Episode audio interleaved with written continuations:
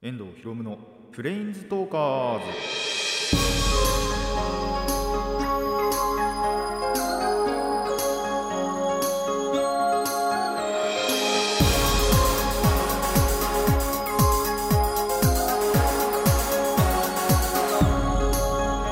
ラジオの前の皆さん、こんにちは。遠藤ひろむのプレインズトーカーズパーソナリティの遠藤ひろむです。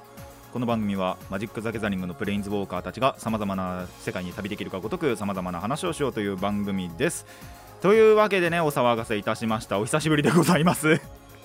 1週分ね、ちょっと空きまして2週間ぶりの収録ということなんですけども、ですね、結果から言うとまず大丈夫でした。本当に、ツイッターとかでも言いましたけども、疑いがあるってだけで結構早めに抗原検査だったかな、したのかなをしたところ、お父さんがねしたところ、本当に2日3日ぐらいで陰性っていうのが分かって、結構本当にギリギリに、ね、なっちゃってたんですけど、なんとかね収録はできそうだったんですよ、実は1週間前ね。ですけど、本当にギリギリ過ぎちゃったんでね、結局1週間お休みしましてということで、お久しぶりな収録なんですけども、で本当に結果としてはね大丈夫だったんですけど、やっぱりその分かるまではっていうことで、お母さんからねちょっと止められてて、ということで本当に不要不急を控えていて、マジでバイトは行ってたんですよ。バイトは行ってたんですけど、本当にバイト以外でその期間外出すること、3日4日ですけどね、本当にだったんですけど、行くことはなかったんでね、マジで引きこもってましたね。そのあたりの話は多分今回はしないかな、するにはすると思うんですけどね、ちょっと他にもいろいろ触れなきゃいけないところがあったりして、1週間分のね遅れを取り戻さないといけないので、その辺の話もしていけたらと思っています。時間が余ればね、なんとなくな話をしていこうかなとも思うんですけど、ぶっちゃけな話、本当に引きこもってただけなんで、何があったかっていうとほぼほぼ何もないです。家でダラダラしてるかでゲームしてるか、録画を見てるかぐらいしかなかったんで、引きこもってた間はねっていうことだったんで、その中でなんだろうな、例えば録画を何を見たとかゲームを何をしたとかっていうのは言えると思うんですけども、時間が余ったらお話ししようかなというあたりで、普通にね、なんなら前回お話ししようと思ってたあたりの話を、今回はねしていけたらと思います。前回っていうか、本来であれば先週分と言いますか、で話したかったと思うことを、話せたらと思っています。それで時間が余ったらね、いろいろ他の話もしていこうと思います。ということで、本編始めていきましょう。遠藤ひろむのプレインズトーカーズ、今回もレッツプレインズトーク。遠藤ひろむの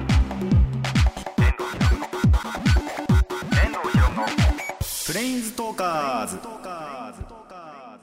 改めましてこんにちは、遠藤ひろむです。というわけで、まずはね妖怪の紹介からいくんですが、今回紹介するのはですね、赤なめですね。これも結構有名ってほどじゃないですけど、界隈ではそこそこ有名な方の、妖怪なんじゃないかなと思います。もともとはですね、赤ねぶりって言われてたのが、その特徴とかね、から赤なめとも言われるようになったとも言われていますね。鍵爪、手には鍵爪とですね、舌が長い舌を持っているという特徴がありまして、古い風呂や温泉とは言わないのかな、本当に銭湯とか風呂屋とか、古い屋敷などに夜に侵入して、その風呂桶とかあと浴槽なんかに溜まった赤を舐める、本当に、読んで字のごとく赤を舐めるという妖怪になっております。でそんなね風呂場の汚れをつけたまま、やっぱその後家の中を徘徊したりするので、その家の人は病気になりやすいとも言われていますね。なんでそうならないように、てかその赤なめが、まず侵入してこないようにというか、でその赤をなめられないように、お風呂をきれいにしておこうという教訓にもなっている、そんな妖怪になっております。皆さんよくねお風呂の掃除ちゃんとしていますでしょうか。やり残してね赤なめに侵入されちゃうと、赤ベロベロなめられるんでね、ぜひ気をつけてください。遭遇しないような方法はちゃんとお風呂を掃除するです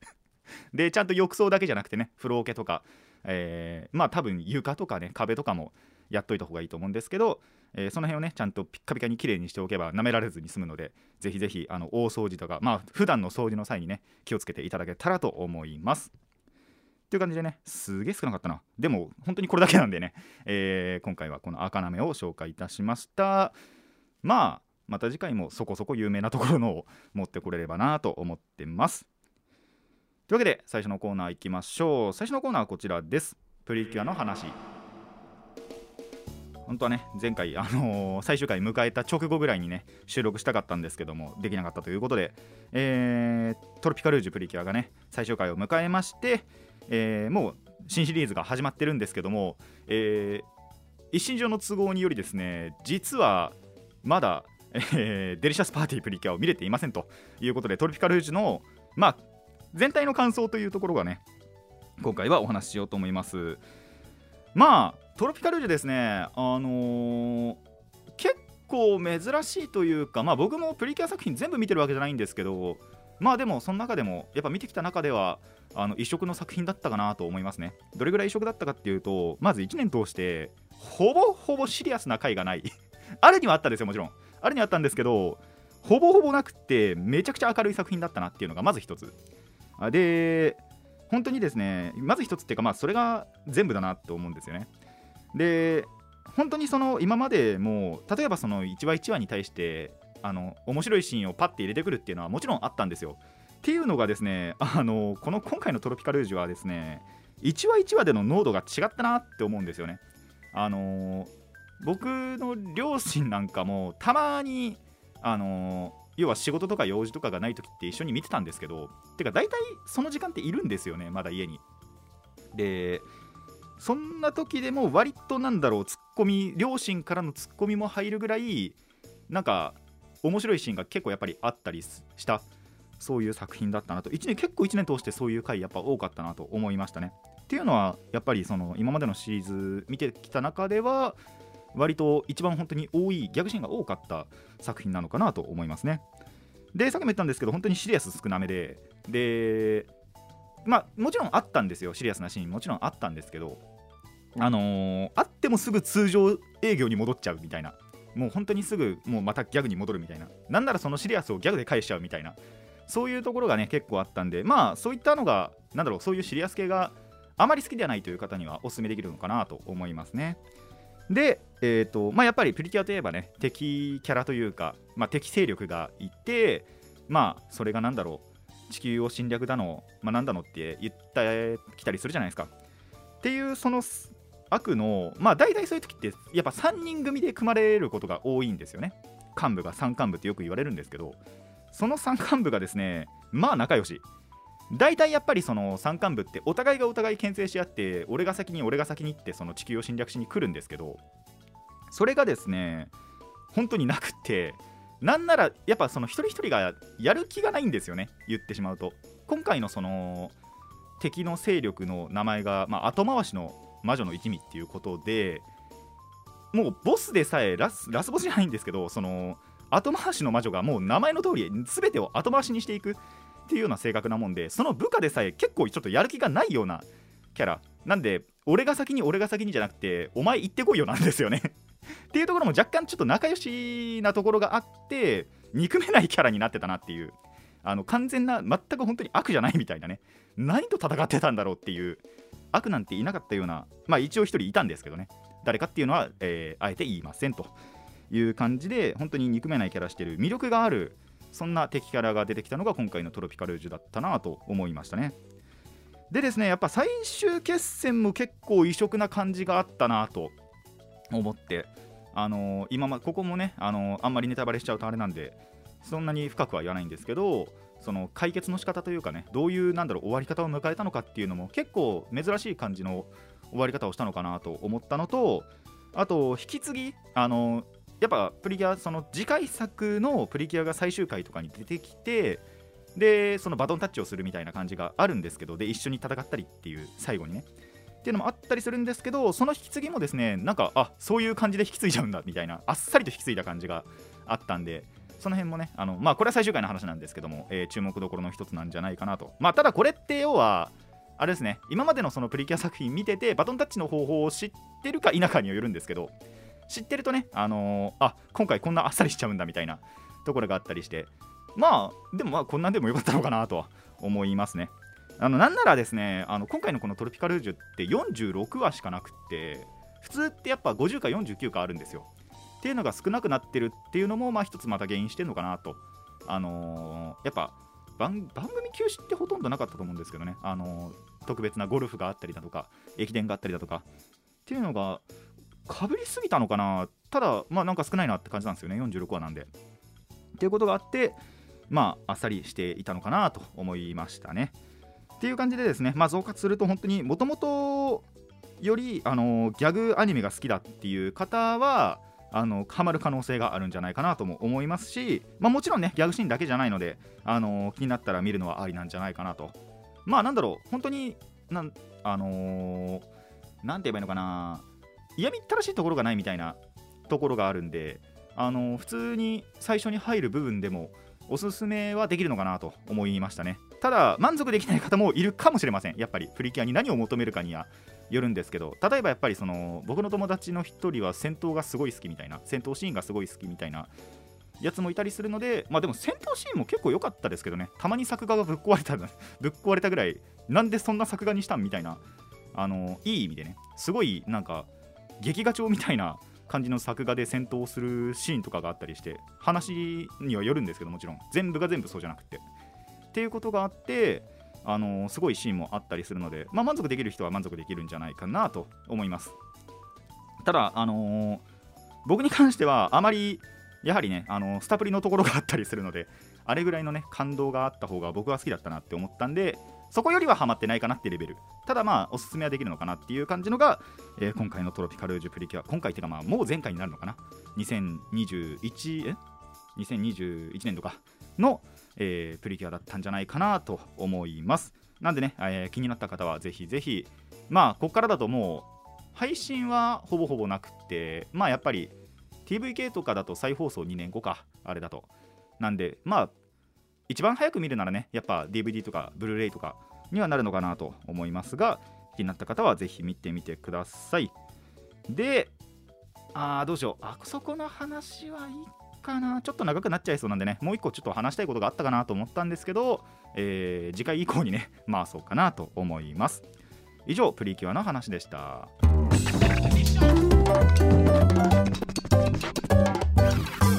遠藤ひろむのプレインズトーカーズ、続いてはこちらです。カードゲームの話。はい、これはね、要は2週間前といいますか、ちゃんと前回分でお話ししようと思ったら完全に言うことを忘れていたことだったんですけど、この話にやっとね触れようと思います。ですね、遊戯王マスターデュエルというものが配信されましたこれは結構前の話なんですけども、プレイステーション4、プレイステーション5、Xbox、パソコンの Steam、そしてスイッチ、さらにはスマホでも、なんと遊戯王が手軽に楽しめてしまうという、そんな神がかったアプリと、てかソフトと言えばいいのかな、になっております。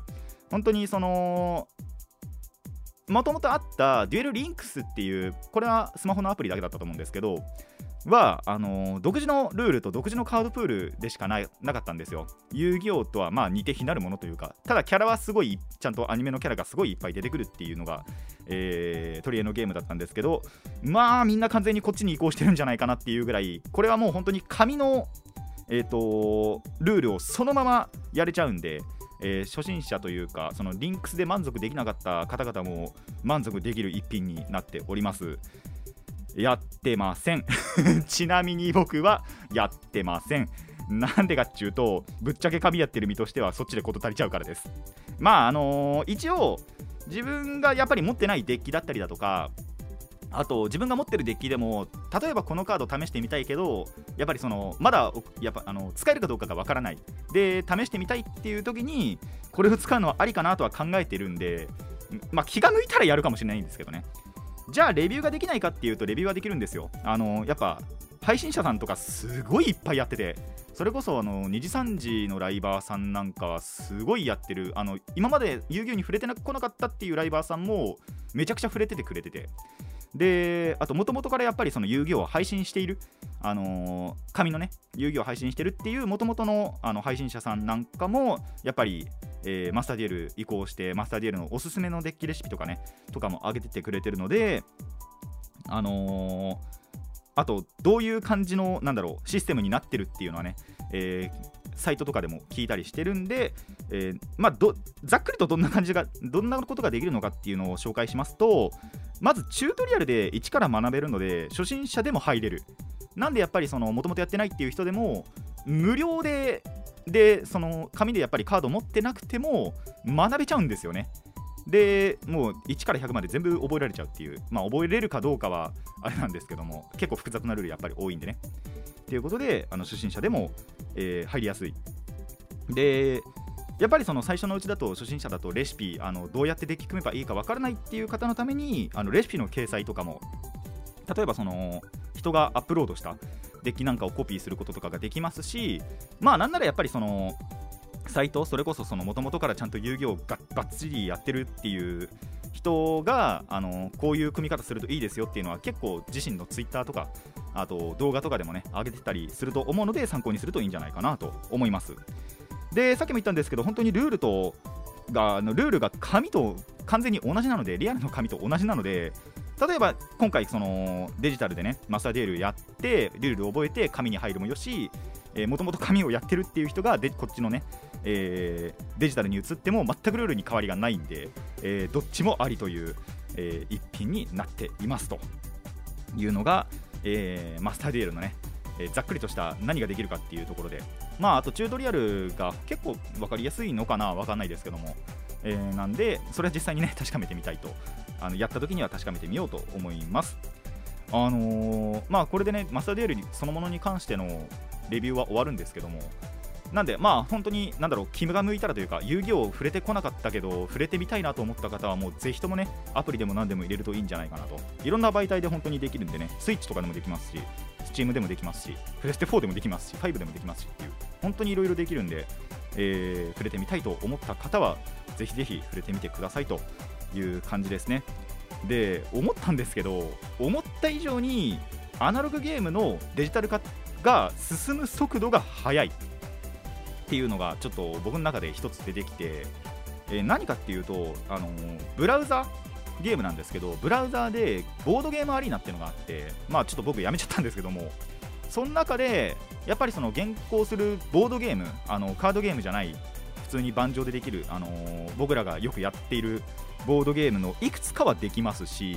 で今回このマスターデュエルもあったんですけど、そもそもその紙と全く同じルールができるっていうのが、まずやっぱり MTG アリーナがあって、でその後デュエルマスターズのデュエルマスターズプレイスっていうのも紙と全く同じルールで、カードプールがちょっとまだ狭いんですけども、確か全部が使えるわけじゃないんですけど、その過去からどんどん本当に歴史を遡ってというか、こんな時代もあったなって懐かしみながらできるデュエルマスターズプレイスもあり、そして今回遊戯王のマスターデュエルが本当に全く紙と同じルールでできるっていうことで、やっぱりこれからも増えて、こうやってねリアルの紙でやってる、それこそポケモンカードだとか、僕がやってるんだとウィクロスだとか、あとヴァンガード、有名なところでいくとヴァンガードだったりバトスピだったりっていうのが、どんどんそういうアプリとかでもできるようになっていくのかなとは思いますね。どれぐらいの速度でできていくのかは分かんないですけども、個人的にはバトスピー来ると嬉しいかなって思いますね。コラボがいっぱいあって、仮面ライダーとかウルトラマンとか使えるんで、それがタダでね手に入るっていうのは魅力なのかなと思いますね。なんでこれからのねこういったデジタルゲームというか、アナログがデジタルに変わっていくのが嬉しいやら悲しいやらって感じですね。やっぱ紙でやってる身としては、紙にこれでねデジタルに完全に移行して紙が廃れていくっていうのは嫌なんですよ、やっぱり。ちょっと前に麻雀もやったんですけど、これちょっと別の話になるんですけど、麻雀やっぱやった時に結構久しぶりに手でやったもんで、積み方というか、どっから牌を取ればいいのかっていうのがすごいその場で曖昧になっちゃったんですよね。みんな覚えてなくって、その場に卓に座ってた4人で誰も完全に覚えてなくってっていうのがあったんで、じゃあアプリでやればよくないっていう話も出たんですけど、やっぱ手でやりたいんですよやっぱ手で触れたいんですよ、僕はね。古いタイプの人間なんでっていうところがあるんでね、ちょっとやっぱそういう身としてはやはりね紙にもちゃんと、紙で出たものがそのままデジタルにも反映される、MTG と同じでそうなっていくのかなとも思うんですけど、なんでね紙をは紙は紙でやっぱりないがしろにされてほしくないなっていうのもありつつ、ただやっぱりその触れやすいんでデジタルの方がね、初心者でも何でも触れやすいんで、それが発展していくっていうのはやはり、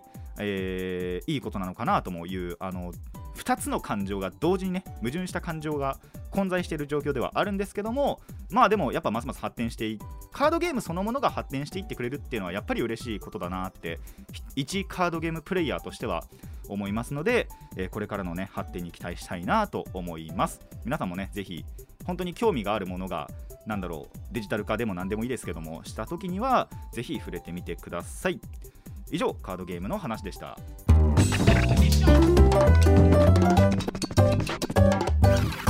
遠藤ひろむのプレインズトーカーズ、続いてはこちらです。雑談ちごって、なんだろう、コーナーにするまでもない短い話をしていこうと思います。あとちょっとなんでね、サクッといきたいと思います。まあそれこそ引きこもってた時の話をちょっとだけしようかなと思うんですけど、そのちょうど僕が温泉に行きたかったんですね。やっぱり基本的に週1で温泉行ってるって話をしたと思うんですけど、それで行きたいと思った前日ぐらいにやっぱりその引きこもんなきゃいけなくなっちゃったわけですよ。でちょうどクーポンが切れるのがやっぱりその次の日というかで、しかもその日が過ぎると今度はその温泉がお休みになっちゃう、リニューアルするために4日間ぐらい休みになっちゃうらしかったんですよ。もう過去の話で、すでにリニューアルはもうこの時点では終わってて、僕もう行ったんですけど温泉には。でそのだから本当に引きこもる本当に直前ぐらいでそれが発覚して、その日に行けなかった、安く入れなかったし、そのリニューアル前に行けなかったっていうところで、まあ安く入れなかったのが一番ですね。萎えましたね。そこがマジかよってなりましたね、まず1個で。もう本当になんでその1週間後には行きました。ちょうど1週間だったかな、本当に後にはクーポンは切れちゃったんですけど、でも行こうって思って、バッチリね休んできたところ、結構そのやっぱ温泉も進化してたんですよね。ちゃんとリニューアルされてて、まず入ったところ下駄箱がすごくなってて、なんか塗装されてて、あ、なんか高級になってるみたいな、銭湯みたいになってるっていうのがなって、本当その殺風景だったんですよ。ただのなんだろう、マジで何の色気もないなんだろう、模様のない下駄箱だったんですけど、それが完全になんだろう、銭湯みたいな、なんか富士山とか書かれてるような塗装がされてて、お、すげえってなって、まず入った瞬間にそれがすげえってなってとか、あとサウナがすごい進化してて、なんかもともとあったそのなんだろう、浴槽内っていうか、浴場内っていうのかなにあったサウナが、基本一定というか、まあもちろんサウナってそのいる場所によって温度って若干違うんですけど、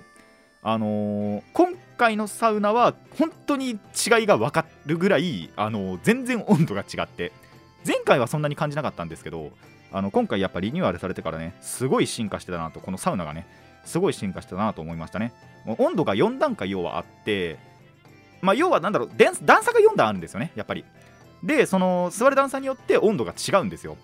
本当に一番上がめちゃくちゃ暑くって、もう5分ぐらいしか入れなくってっていうぐらい暑かって、で1段下がって3段目に行ったらそれ10分ぐらい入れたんで、本当にこんな違いあるんだって思うぐらいね、サウナが進化してましたね。本当にちょうど10分ぐらい入れるんで3段目ベストで、これからもねサウナサ活をねしていこうと思います。でそう、温泉その時行った時もいつもの通りちょっとね、1回はなんだろう、1回目は1回そのまあお湯に浸かって体慣らしてから、サウナ水風呂をやるんですけど、で2回目に温泉お湯だけみたいなっ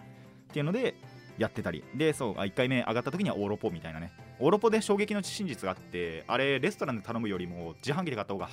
安かったなっていうのを気づいたんで、これからやろうかなと思っています。要はそのレストランというか、まあ、食事どころで買うと300から400近くぐらいするんですけど、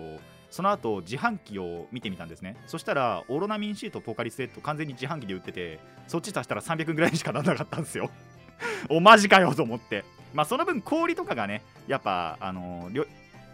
レストランっていうか頼むと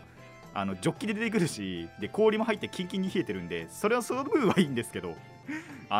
値段のね分がちょっと損してたなっていうのにその時やっと気づいたんで、これからはちょっと気をつけていこうかなと思いましたね。っていうのが、まあ、ちょっと悲しかったことというか、安く入れなくなっちゃったっていう温泉の話だったり、あと前回話したかな、前々回だったかな、テレビ回線を変えた、全てのね、僕の家で全てのテレビ回線を変えたっていう話をおそらくしたと思うんですけど、その後ネット回線も変えまして、てかまあネット回線を変えるからテレビも変わったのかな、確かで、最近そのネットの方も変更が完了しまして、僕の部屋のコンセントがすっきりしました。なぜかっていうと、やっぱりその僕のコンセント他にもいろいろめちゃくちゃぶっ刺してたんで、ハブが満帆だったんですよ。っていうのが3つ4つ減ったのかな、確かでプラス1したから、まあマイナス2ぐらいになってると思うんですけど、っていうのがあって、もうテレビの前めっちゃぐちゃぐちゃだったんですね、コードで。っていうのが、一気に改善されましたね。すっげえすっきりして、あ、こんなすっきりするもんなんだと思って、機械2つか3つ外したのかな、外したところでなったんで、まあその分は良かったなと思ったんですけど、録画がね消えちゃうっていう、今までそのなんだろう、もともとあった機械で録画してたのが引き継げないんですよ。っていうことで、まあソフトを入れれば、なんかある特定のねソフトを入れればパソコンとかで見れるようになるらしいんですけど、ちょっとまだそれがないんで、それまではね録画がまたお預けになるのかなと思います。最後にこの話だけしようかな。まあこれはもう完全に引きこもりとか関係なくバイト中の話なんですけど、まあ、やっぱりまん延防止が出てレジ中は、ゴム手袋をしなきゃいけなくなったっていう話を、これも前回したと思うんですけど、それのメリットがね出てきたと思ったんですよ。もうこれ完全にデメリットしかねえなって思って、作業効率すげえ悪くなるしって思ったんですけど、メリットを発見しまして、まず1つ目、静電気が起きない。僕本当に静電気バチバチくる人間なんで、めっちゃ乾燥肌で、それがなかったっていうのはマジでストレスフリーだったっていうのが1つ、もう1つが、まあなんで、それと全く同じ話なんですけど、乾燥しない。つけてるとほとんど保湿されるんで、なんで仮に外した時にも、トイレ行く時とか、あとまあ純粋に破けた時とかでやっぱり外して新しいのに付け替えたりするんですけど、その時手がカサカサしてない、しっとりしてると思ってっていうのが1つ、もう1つが若干防御力が上がる。やっぱり段ボールとか扱ってると手切れるんですよ。それが身代わりになってくれるまあもちろんそれ変えなきゃいけなくなるんですけどね、ゴム手袋をその都度変えなきゃいけなくなるんですけど、その作業での防御力が若干上がるという3点がですね、ちょっとメリットが出てきて、あ、なるほど、ゴム手袋も悪くねえなって思ったんですけど、それをもってあまりある作業効率の悪さマジで効率悪くなるんでね、まあ一応義務付けられてるのはレジに関する時だけなんですよ。レジ入ってる時と、レジに入らなきゃいけなくなった時っていうのはゴム手してるんですけど、まあ本当にレジに入らなくていい時間帯っていうのももちろん僕あるんで、その時はガチでゴム手せずに、段ボールをねせっせと下ろしたりコンテナを下ろしたりっていうのをしていこうかなと思っております。まあ皆さんもぜひね、そういうゴム手袋をしなきゃいけないみたいな職場の際、お好きな方を選んでください。メリットはもちろんあります。ただしデメリットもあるので、その作業内容に合わせてね、ゴム手袋の着脱を、決めてみてください。以上、雑談でした。